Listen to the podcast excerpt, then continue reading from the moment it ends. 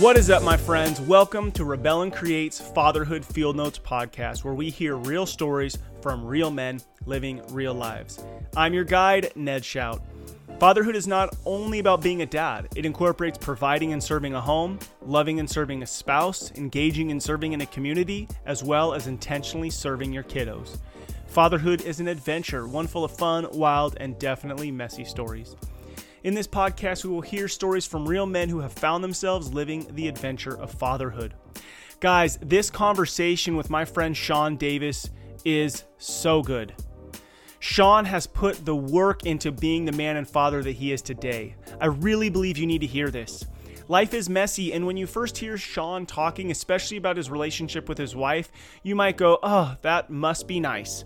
But later in the podcast, in the conversation, he shares vulnerably about the down and dirty work that he put into building what he has today. And I'm not talking a decision one day or some work over the course of a month. I'm talking years of work, years of deciding who do I want to be, what do I want this to look like, and going to work on himself so that he could be the man he is today. And dudes, I know that you and I have what it takes to do the same thing. I truly believe you need to hear this. If you dig it, please share it with a friend and or write a review on iTunes. My goal by my 100th podcast, which is coming up, is to have 100 reviews on iTunes. Thank you for your help and enjoy this conversation with my rad dad friend Shawn Davis.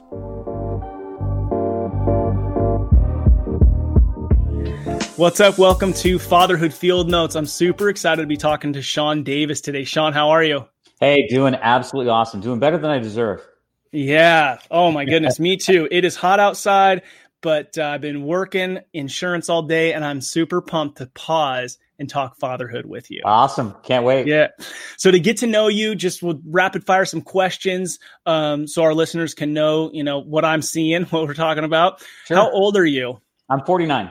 49. And how long have you been growing that beard? Well, in earnest for the last three, four months, but uh, really had one since uh, like early last year, 2019. Okay. All right. I love it. How long you been married?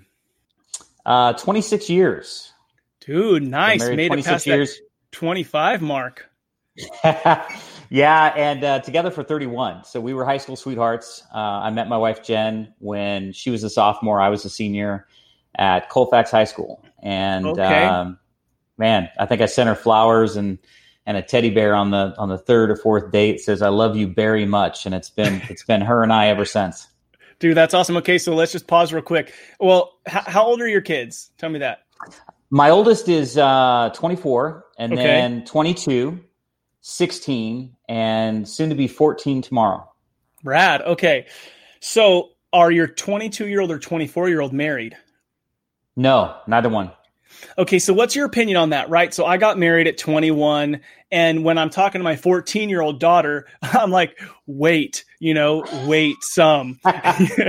but at the same time, you know, I look at, you know, 30, 32 year olds getting married, and, and it's like that has its own set of problems because you've kind of done your own thing your own way for 12 years. So do you have any opinions on on that cuz you're obviously having that conversation with your 22 and 24 year old like, "Hey, I got married when I was you know this age or was at least in a serious relationship? What's your advice to them? You know it's that's a that's a tough thing. I've i've tried to um, approach it a little differently. Like to me it doesn't really matter what age they're okay. at.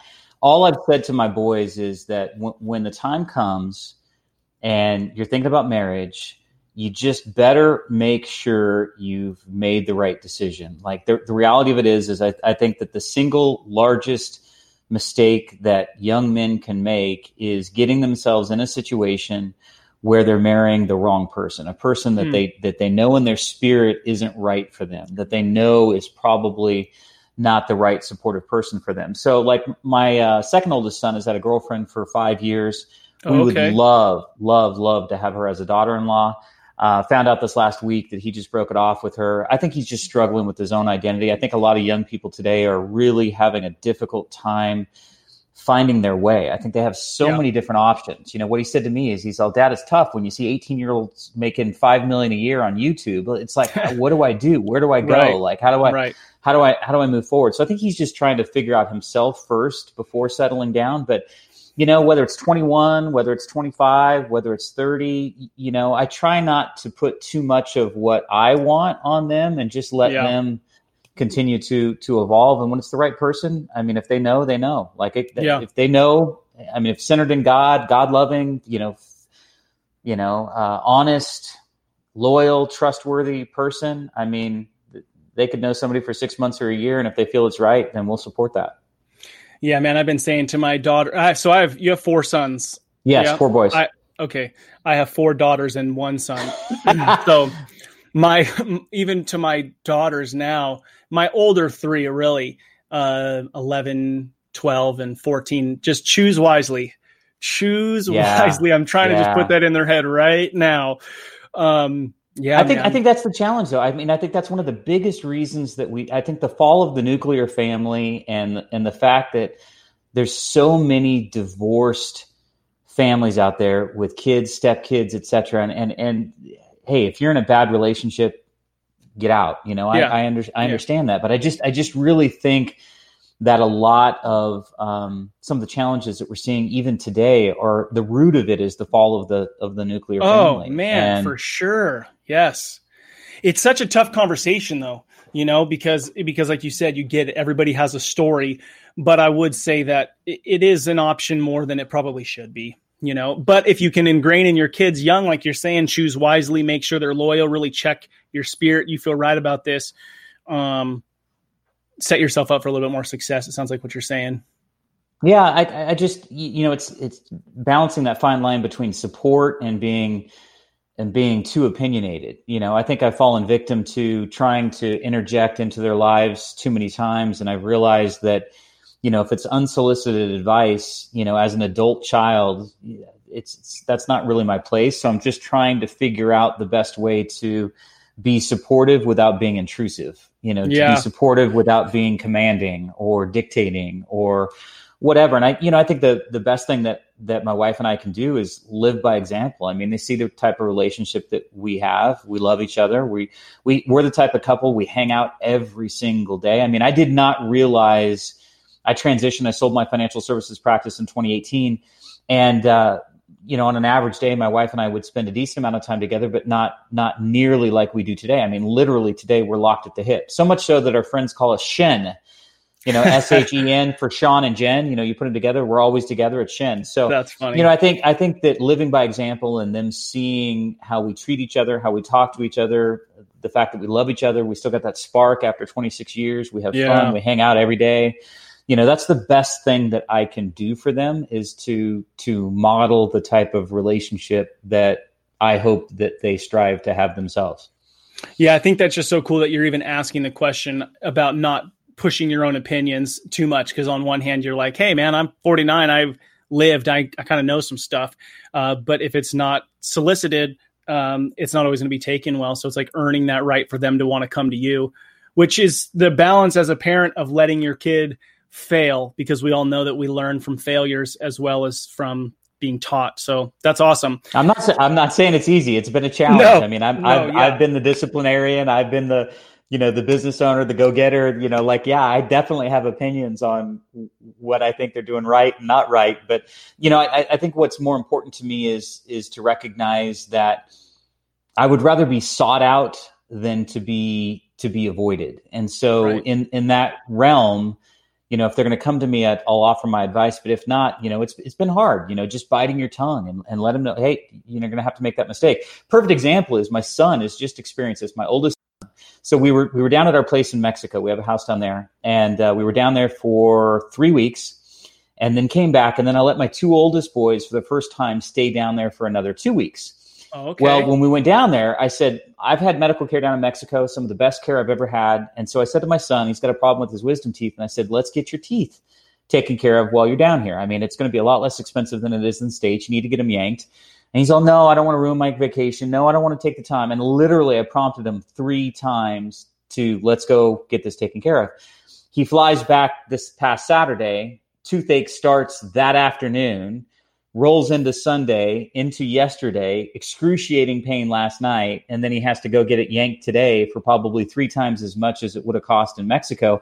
You know, that's an example I, I, I could totally hammer with. I told you so. I told you so. I told right, you so. Right. But the reality of it is, is that that failure, that missed opportunity to get it done down there, he's learned from that. This one instance will make so right. He prioritizes that kind of stuff a, a, a little more next time. So you know, it's it's just that sometimes you got to go through the lesson yourself yourself in order for you to really learn it. Yes. Uh, it's tough to watch as a parent, but like you like the lesson learned versus versus not going through it is definitely different. Man. Yeah, agreed. So as you've been a dad, what have been some of the best resources to you? You've obviously lived through some stages already and you're currently in a new stage, you know, they're young adults. But what has been some of the best resources for you? Uh, the best resource for me as a dad, you'll find this probably the only answer that you've ever gotten this way has been my wife. Hmm. You know, the reality of it is, is that I have a, a, tendency to be really intense. I have very high expectations. I was always the disciplinarian. I was always the one trying to shape and mold my sons, and and sometimes too much so. Sometimes too far. Sometimes, you know, I just uh, I had expectations that as I've seasoned as a father and as my kids have gotten older, you know, I realize that they they come around, but they do it in a different time frame maybe than I was expecting, and so I think you get wiser as you as you age. And yeah, certainly haven't. I think you've experienced this with five kids. How you're raising your first or raised your first is different than the fifth, just because you have the perspective, you have right. the understanding, you have the experience, etc. So, you know, my, my own father, uh, he passed away in 2015. We didn't have a great relationship. I'm an only child.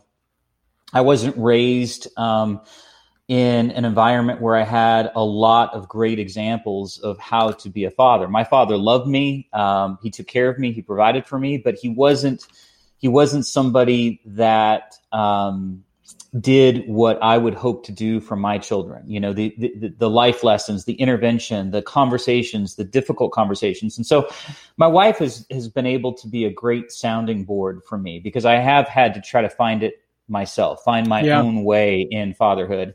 Uh, we have a tight sphere. I don't have a ton of friends. Um, you know, used to have a lot of friends, but that was back in my drinking days. And so ever since I've uh, stopped drinking, I, you know, I keep my, my friend circle real tight. So I think it's been paying attention to, I read a lot, you know, uh, read the Bible a lot. I look at uh, God, look at Jesus, look at, look at some of the stories in the Bible. I love Joel Osteen.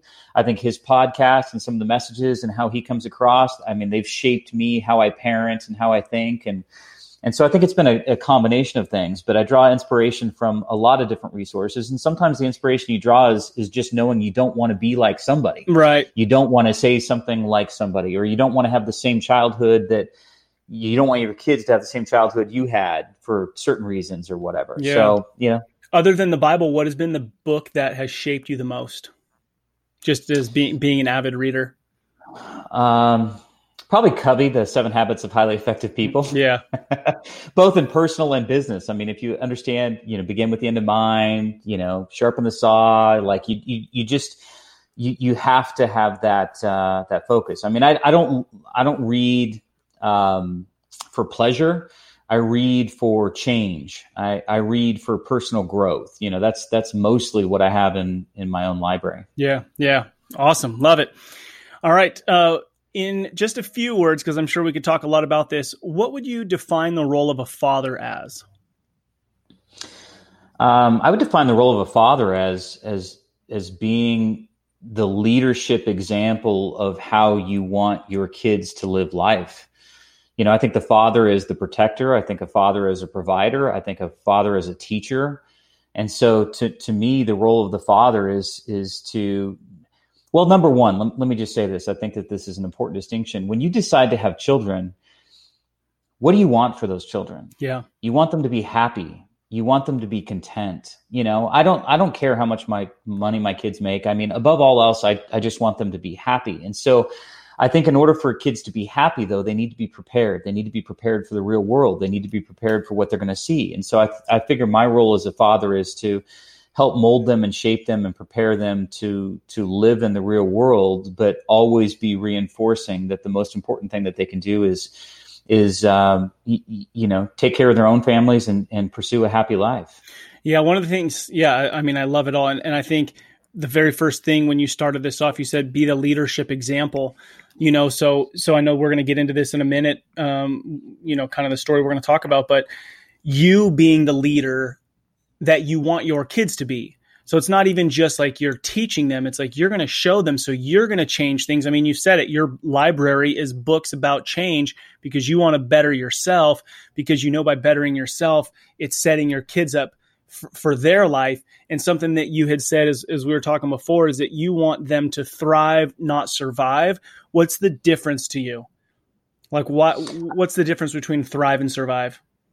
I think thriving is living life on your on your own terms, and mm. I think mm. surviving is is is just doing that. It's it's existing. It's it's persisting. I think a lot of people today are just surviving. They're oh, not oh, yeah. thriving. Yeah. I think to me, thriving is is balancing like seven key areas of your life. Like if you're balanced family, faith, fitness, fun, friends, field, you know, finance, all those areas. I think if you if you can live a life that attends to those areas where you're not lopsided, you know, because I, I could have been a really easy, I could have been a workaholic. And if mm. it wasn't for my wife, I probably would have been, you know, like she made me stop. She made me pause. She made me take breaks. She made me do all that other stuff. And it took a while for me to learn that lesson. But, you know, I think for me, thriving is, is um, living a life based on, on your choices, you know, living the life you want to live.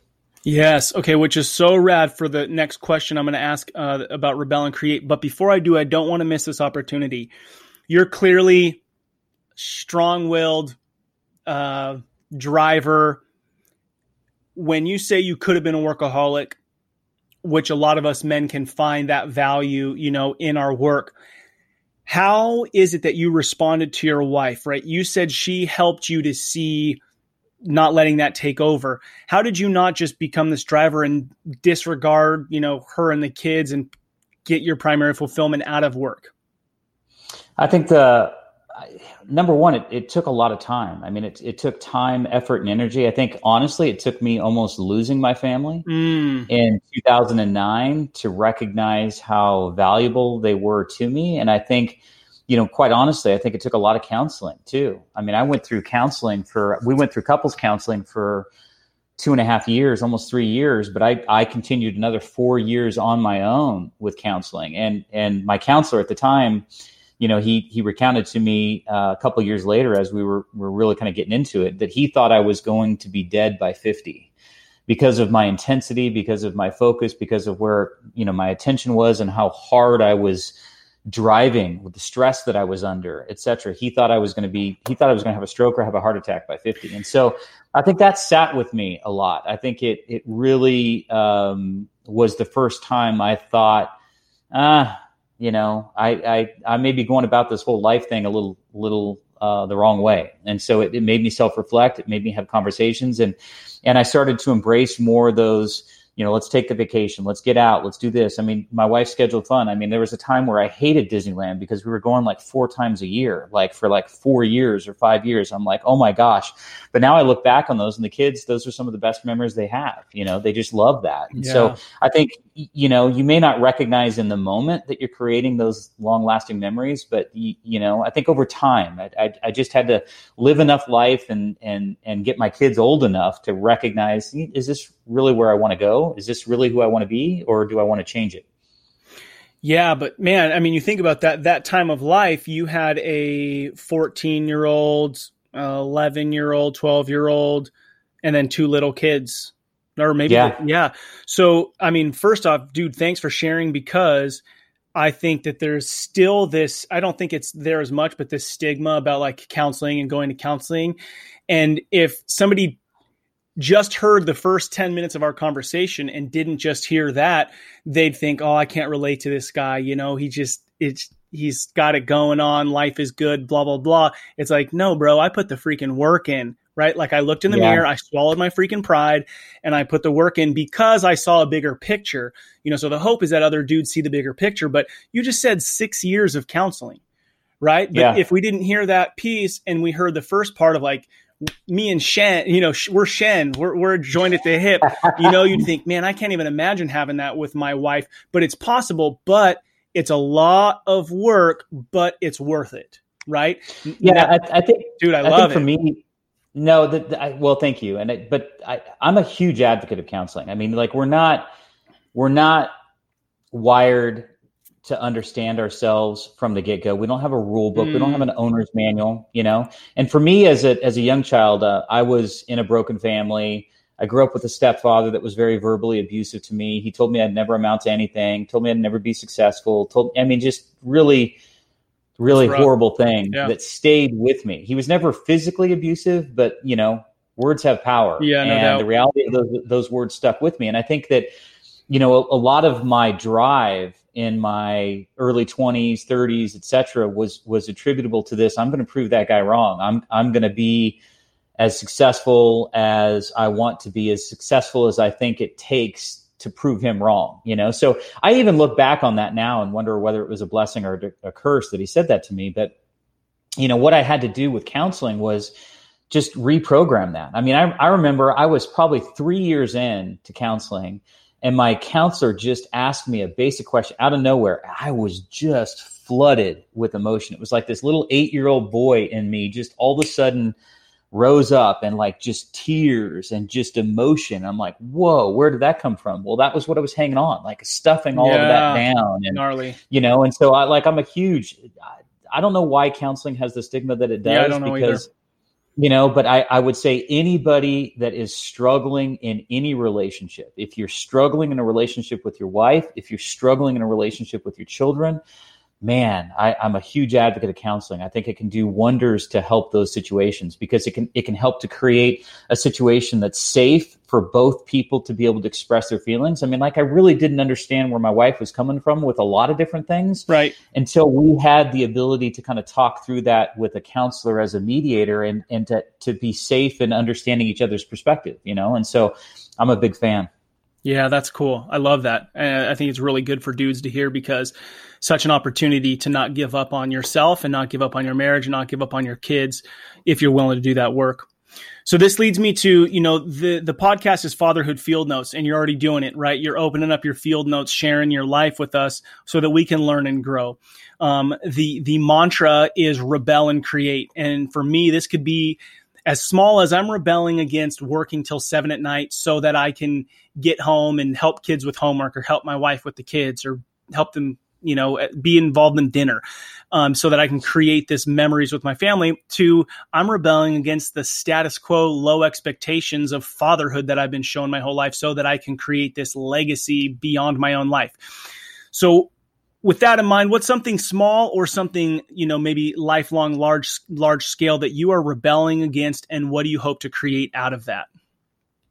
Uh, I think the biggest thing I rebel against is the box that everybody puts themselves into. Like, you know, I just I love living life on my terms, living outside of the box, and and what that means to me is that if you take any conventional societal wisdom of this is how you got to do this or this is how you got to do that or you can't do this or you can't do that like i've always had a, a difficult time uh, being put into any type of box mm-hmm. and that's that's one of the things that i think that um, i really wanted to strive to teach my kids is that you, you know like if if you've got an idea if you've got a vision if you want to do something and there's an expectation in society that you're not supposed to or you can't or whatever then i i i don't react well to that. So to me it's just this idea of casting aside some of the prevailing conventional wisdom that seems to put people in boxes that they can't get out of. You know, that's you know that's one of the reasons why you know I did a show called Uncommon Investments and Resources. My name is Uncommon Shawn. You know, like this whole idea of you know getting outside of normal and getting outside of ordinary and getting outside of status quo. So let that that's what I typically rebel against the most. Yeah, man. Speaking my language, I love all that. I mean, I wrote down, you know, chart your own course, no restrictions. I really like live life on your own terms. You know, and that's there's something core as a man too, right? I mean, there's a lot of stuff on masculinity right now, but that you can chart your own course, that you can pause and self-reflect and go, where do I want to go? What do I want to do? Um, and it's not just about what makes me happy, you know, and and just trying to ha- live in this fun state all the time, but living a life of purpose, living a life that that has significance to it. Um, and so clearly, I mean, when you talk about what you want to rebel against, you're creating that uncommon life. Uh, because, you know, I think in a lot of ways you're looking beyond yourself, the way that you talk about investing in your children, which is really I, cool. I do. And I, and I think, you know, I filter a lot of the decisions that I make through that perspective because I do, I do want to leave a legacy. I do, I do want to equip my kids and, and, and give them the tools that are necessary for them to be able to thrive in an ever changing world. Yeah. You know, and I've had a hundred different examples of, you know, taking the road less traveled. You know, even I, I mean, I, I literally sold a seven figure a year business, not having any idea what was going to come next, not knowing anything about what was going to come next, just knowing that I felt God prompting me that I had to get out of it. Yeah. I had to leave it, that that season was done. And through that, through that obedience, he's opened up a whole bunch of other opportunities for me that I never would have embarked on or never even would have thought of had that not happened, you know, but I had to have the courage. I had to have the faith to jump without knowing where I was going to land, you know? And I think that example that money isn't everything, right. that you can't, that you can't just strive for that. I think that's one of the best examples I could have shown my kids that like in the future, 20 years from now, if they're stuck in some job or whatever that they hate, that they loathe, that they feel like is, is just hell, you know, they're going to remember their dad walked away from something because money wasn't everything, mm. you know, mm. and look at what happened when he did. And so I, I, I you know, and I, I think it's just, I think that that's a beautiful lesson to, to, to show them, to give them as an example, you know? Oh my goodness, for sure, for sure. Um, all right, I, man, I love it. I love what you're rebelling against and what you continue to create and what you're going to continue to do. So one of the things that we had brought up is I know you have tons of stories, um, but you had mentioned this a little bit ago, and I thought it'd be great to dig into. Is you said you kind of narrowed down your friends because you stopped drinking, um, and so like I'd like to talk about that a little bit because I'm sure there's plenty of guys who are struggling with the addiction of alcohol. Yeah, you know, and, and for me, and I think it was a similar environment to what we're going through right now. I mean, at, at the height of my alcoholism, 2009, the stock mm. market had hemorrhaged 50% the world was uncertain people were fearful it was like chicken little the sky was falling and at that time being a financial advisor I, w- I was compensated by people moving money by making monetary decisions by making investments. And so if the stock market had fallen 6 or 50% depending on which which indices you were looking at people were afraid to do anything. And right. so my revenue dried up my my pipeline of new clients dried up and i was going through to satiate myself and to and to just deal with that stress at the time I was going through um, a 750 milliliter bottle. So imagine the big Costco Kirkland vodka bottle. I was going through one of those every two days. Dang. And yes. so um, I'd get home and I'd make myself a martini. If I had a bad day, I'd make myself a martini. It wasn't such a bad day. I'd have a second martini and it was actually an okay day. I'd have a third martini. What day? You know, it's like I don't even remember the day. And, and then I'd wake up and then I knew I had a problem when I was drinking in the morning. You know, mm. I'd take hmm. Sunny Sunny Delight, Sunny D's from my kids, and I'd mix that with vodka, and I would I would be drinking that. so, um, so 2009, my business dried up. Uh, my wife and I were about to lose our house. We ended up filing for bankruptcy uh, personally, and I just remember uh, just just an immense weight on me, just an unbelievable amount of stress and weight. I'm the provider. I'm the father. What have I done? You know, we're losing everything. This is my fault. This is, you know, what my stepfather said about me. I'm never going to amount to anything. I'm not going to be successful. All that was true. You know, this is the kind of stuff I was yeah. thinking in my head. And uh, I just remember I, I, felt Jen was fed up. She did not want to to you know live with me, acting and, and behaving and drinking like I was. And I just remember um, crying out to God. I just said, God, I, I, I just I was I was living life as a Christian atheist. And what I mean hmm. by that is I called myself a Christian, but there wasn't a lot about my life that would be an example of a Christian life to live. You know, I was more acting like an atheist than I was a Christian. And so I just I, I cried out to God. I said, Father, take my wife, take my life, take my kids, take my family. Like, I, I just cannot continue to exist like this. I just need you to help me.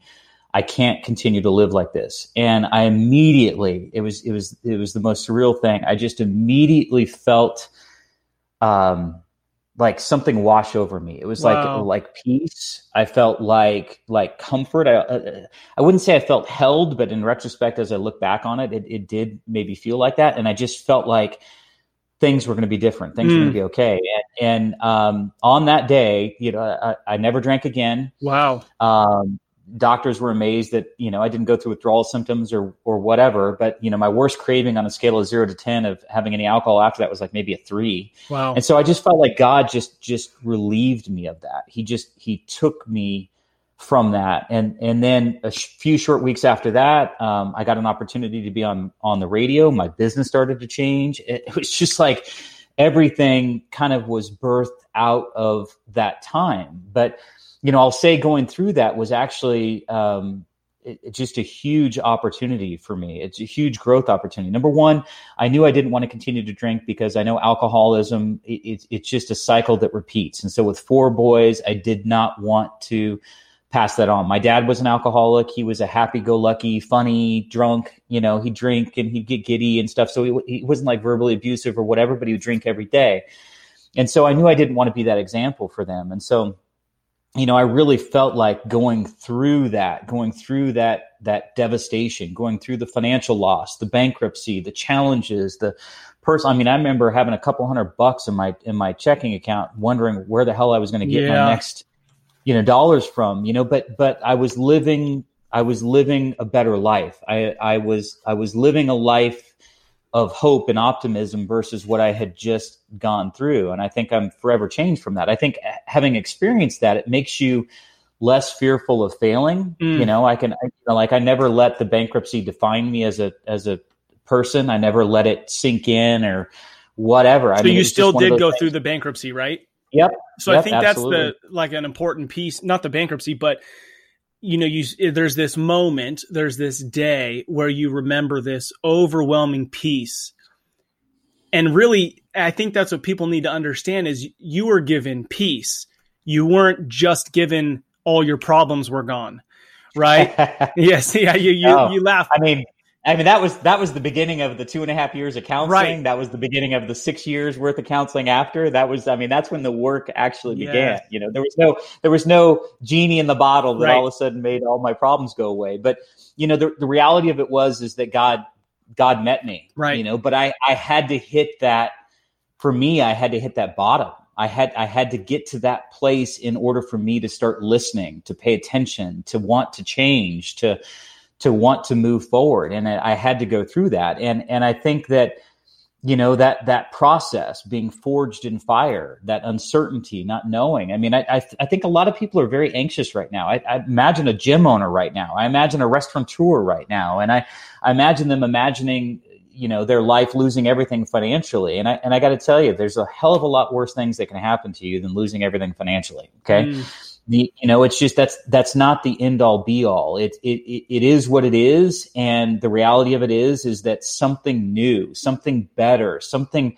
maybe more happy can be birthed out of that. You know it's an opportunity for reflection and change. And and i think it can make people stronger or i think it can make them wither. For me it made me stronger. You know it, it just it, it just forged me in that fire. Yeah and and i i hear what you're saying because i you know, as I listen to the story, I think sometimes we get confused about the word hope and peace. And you're not saying hope and peace is, it's hard because it's hard to define. It's not that it's easier. It is easier. It doesn't take away the work you have to do, but it gives you a sense of, I'm worth it. I'm valuable. I can do this. I'm not alone, which were a lot of things I think you needed to feel, you needed to know, you know. Um, and I think that's what a lot of men need to know is there is work to do, but when we finish a job, like if you and I were to build a table together today, there'd be this sense of like accomplishment and work and and connectedness versus us just somebody giving it to us. You know, it, we yeah. feel so much different about that table. So I bring it up because I don't want people to think, oh, yeah, I just need God to snap his finger and be a genie in a bottle. No, you don't. You need to know you're not alone and that there's work to be done, but the man you'll be on the other end is a stronger, fitter, faster, smarter, more in tune, and humble man, which yeah. is what you get yeah, from God's peace and hope. Um, well, I think I think that I think the biggest mistake that people can make is is is assuming that money provides security assuming mm. that money provides happiness. It, it, it doesn't. Money money is a is a means to an end. It can come, it can go. You know, right. it, it's just one of those things. I, I think for me, the reality of it is is that, that that what that time taught me was number one, I felt God's presence. I felt His love. I, mm. But I had to surrender. I had to be on my knees. I had I had to be open. I had to be ready you know but I, but I felt it and I think that that's where that peace comes from you know like you you can you can have nothing and still be at peace you can be going through a a significant trial but if you lean on your faith what is faith faith is belief without knowing it's belief without certainty if you mm. had certainty you wouldn't need faith right? right so it's this idea of relying on something that you believe as a higher power call it the universe call it god i mean whatever your version of yeah of of an altruistic, all creating, you know, omniscient, or omniscient. I can't even say the damn word right, but you know what I mean. Yeah. You know, but this idea that that you know that you can have peace in the midst of trial and tribulation, I think is really really important because you can. You know, if you depend on your faith. What I struggle with is how to help people that aren't faithful because faith is so powerful. Like I think it's it's so important to have when you're going through those trials. I couldn't imagine going through what I went through without that faith piece. You yeah. know, because like because then it's all on you. It's like everything is on you, and and I just can't imagine that. That that'd be difficult to handle. Yeah, yeah. So, what's your opinion on alcohol now? So, interesting is I grew up in a in a uh, Pentecostal church, more you know I don't know, rule based, I would say. And it was, it was, you know, don't, don't drink. So I, you know, I drank a few times in my 18, 19, you know, made a couple of fun mistakes and then didn't, you know, didn't drink until I was 31. So it was kind of a, a shift for me as I, I really realized that I was actually, I don't know, like internally, I was, more judgmental and harsh and had my own issues from not. So now it's not a big deal to me, but I'll I'll drink a beer or have a you know whiskey with a friend or whatever now and again. What's your opinion on drinking? Um, and I'll say it in this way: What is it that you teach your kids about it now that they're at a drinking age? Yeah, that's a great question. You know, um, it's it's interesting. I think my kids have a completely different perspective of it, having seen what I've been through. Mm. But you mm. know, I, will use my oldest as as an example. My oldest, he's 24. Um, he drinks with his friends. He drinks socially. He likes going out to the clubs. He likes he likes doing that. And I think initially I was um, kind of pissed about yeah. it. I was upset about it. And, you know, it's like, do you? Because I felt like it was it was a bit like playing with a loaded gun. Right. You know. Right. It's, but you know, it, it kind of goes back to to what I said before. Like I think about myself at that age. Would I have listened to somebody hammering me? No, don't drink, don't drink, don't drink. You know, the, the reality of it is, is I can't expect that they're not going to be around it. I can't expect that they're not going to participate. I've just tried to gently remind them, be careful. Right. You know, whenever you recognize that you're using it as a as a medium to mask a problem or a hardship or a trial or whatever, that's that's when it be- becomes really problematic. And I think there's a lot of people that like I used to think that I couldn't have fun unless I was drinking. Right. Because I was really fun when I was drinking. I mean, a gregarious, outgoing, fun loving, life of the party. You know, like I just thought I couldn't have fun without alcohol. And the reality of it is, is that the longer I've lived, the more I realize that you know watching drunk people is more fun than anything else. and so, and I, and I and I can have a hell of a time, you know, just hiking the mountains and playing in a river. You know, right? It, but you got, you got to get some some distance. You know, but to each their own. You know, my kids are going to have to go through their own trials and, and tribulations. I just hope that they look to the example that I set and they remember that. And I think yep. if if my oldest ever got in a situation where he felt like it was getting the better of him, he would definitely remember what happened to me. He yeah. would definitely put himself in check. And I think that that's all we can ask for. Because if you try to hammer him, go, you know, get all pissed and upset and you know yell at them for for drinking in their 20s i mean like come on. Like who who it, it's very rare that somebody doesn't do that you know? Right. It's hard to find that balance though. It's like because you, you you know you you had a life experience that was that was serious it, it, led you to almost losing everything and thank god it didn't but it still was a big player in that and then like you said it, it can it can feel like a loaded gun um, and so you have that balance of okay i don't want to push my kids away where they're hiding things from me but i also don't want to let them know that just do whatever you want, you know? So yeah. kind of like we said at the beginning. It's, it's, not it's not like I encourage it, but you know, it's not like I make it a point of contention either. You know, right. it's, it's, just, it's just one of those things, you know, yeah. it's, it's, I think that's the hardest thing. I like, I'm, I'm coming into an age where I, I, I listen twice as much as I speak, and I used to be do it this way, do it this way, do it this way, do it this way, and and I, I really feel like you know, it was funny. I was having a conversation with a friend yesterday, an actually young friend. Well, let me qualify it. I was having a conversation with somebody yesterday that is the daughter of one of our near and dear friends, and she was just explaining to us some of the things that her parents have said to her and how they're trying to control her, and and and it was just this. I was aghast, you know, mm-hmm. literally at some of the things, you know, because here's a 23 year old adult you know and yeah they don't know everything but also you got to you got to give your kids some space you know you got you got to be able to like to your point you know like some of the greatest lessons i've ever learned in my life were based on failures. And so like i, I i've got to be willing to give that advice but if they don't listen sometimes they got to go through it themselves in order for them to get to that place you yeah know?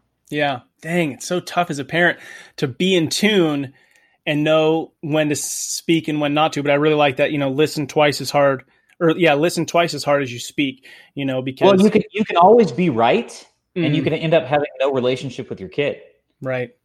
Because they don't want to hear it because they don't like it's the constant reminder that you always know more. You're always going to tell me what to do. You, right? Like you can be right and end up having no relationship with your children. I would rather have a relationship with my children.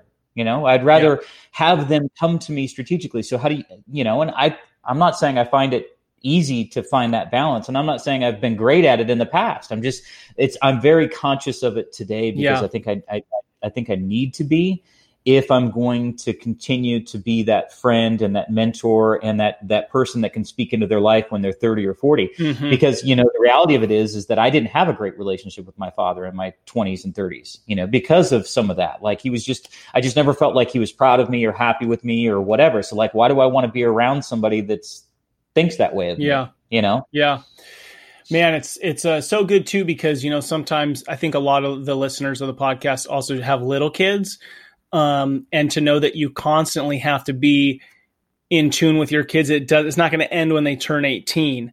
I mean, you know, some of your your biggest stuff. You that know, was the biggest mistake I made, thinking, "Oh yeah, when eighteen, every everything's going to be great." You know, the kids, are, the kids are going to be. I don't have to worry that. Yeah, no, no you're you because you want to be engaged with them. You want to have you know relationship with them, and so that's you know um, one last question before we get into my final is you have built a business where your family's involved with you you know? So you are working with your with your with your uh, young adult children in your business is that correct? Yes. So what does that look like? How how does that work? Well my oldest you know who's the most like me who is the one that we butted head the most as i raised you know he's our project manager. And so when when i sold my financial services practice i had no idea what i was going to do and I knew I could do one thing. One thing had intrigued me, and this uh, was the idea of flipping houses. Okay. And so I've watched enough of HGTV and yeah, watch these people flip houses. I'm like, okay, I'm a financial advisor. You know, like I can create a spreadsheet, I can create a budget. I know I can do this. This is not outside of my realm. So one of the first things that my wife and I did was was uh, buy a house and proceed to flip it. Well, crazy story was, I, I texted my son and I said, listen, you know, we know we, we bought this house He's like, yeah. And I said, well, we've got demo on Saturday, so we're gonna we're gonna you know just tear some stuff up. So if you want you want to come and have a good time, why don't you just come and have a good time? And so he goes, "Yeah, I'm in." And so he comes, and I mean, we take hammers, and I, I got videos, and I, you know, we're just we're just breaking stuff, and you know, just having a good time destroying this house, right? And he said, "Well, should I come back tomorrow?" And I said, "Yeah, we still got more work to do." Well, he hasn't stopped since. Like it just one thing led to another, That's and cool. I never expected to to work with him in that way because he'd come into my financial services business and he was our our front receptionist for a bit and I ended up having to uh, to let him go because he had written on a notepad, "I will not work and I will get paid." Now he was silly to write that down, silly even more to leave it around where we could find it, both he and both my wife and I.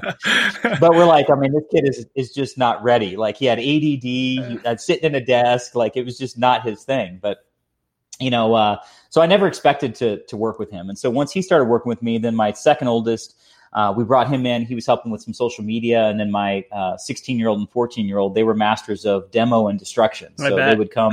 we would buy a house, and you know, my youngest would end up on a roof somewhere, you know, looking down at us, playing around or whatever. But you know, like just getting the kids How involved fun. in in that work, just being physical, being you know outside, being together, having fun. I mean, there's nothing more fun than you know building things with your hands and ripping stuff up and you know going after it and you know there's lessons there too you know yeah. they, they learned what hard work is they learned to see an example they learned they they took an example of their father not knowing how to do like i wasn't i didn't grow up in real estate i didn't grow up in that but i'm what did i do i jump in i figure it out i research it i try to you know so that's an example one of my best phrases is figure it out you know like you, you get we live in the greatest technological age of humanity, all humanity. Like if you can't Google it or watch a YouTube video, like what are you doing? Like yeah. You, and if you can't, there's an opportunity there to go to yeah. go do it. If Figure it out. Yeah. Find a way. Yeah, find know? a way. Man, that's so good. Well, that leads me to my last question. It's about legacy.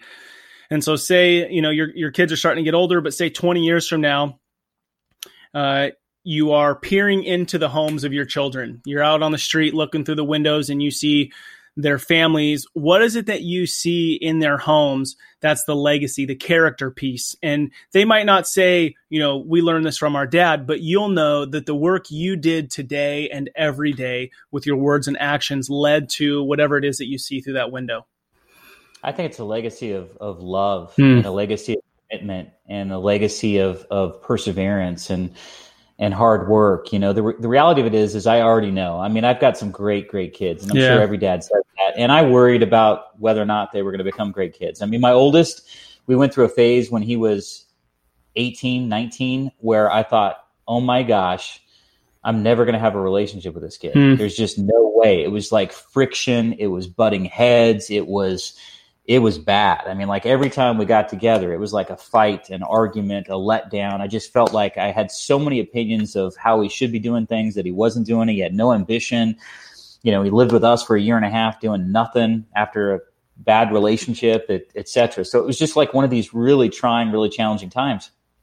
And, uh, we had a couple of really uncomfortable conversations and uh, you know he rose to the occasion like he really started to mature out of that. And he, I, I absolutely love working with him today, and I love to see him come into his own. And you know, my my second oldest, you know, the, the same thing. My third child, Braden. I mean, that kid. Oh my gosh, that kid pays attention more than anybody you know. He doesn't speak a lot, doesn't talk a lot. I mean, he's the quietest of the bunch, but he's always watching. Mm-hmm. He's always around when we're having these conversations. He's always interested. He's always paying attention. Right. So, I know my kids are.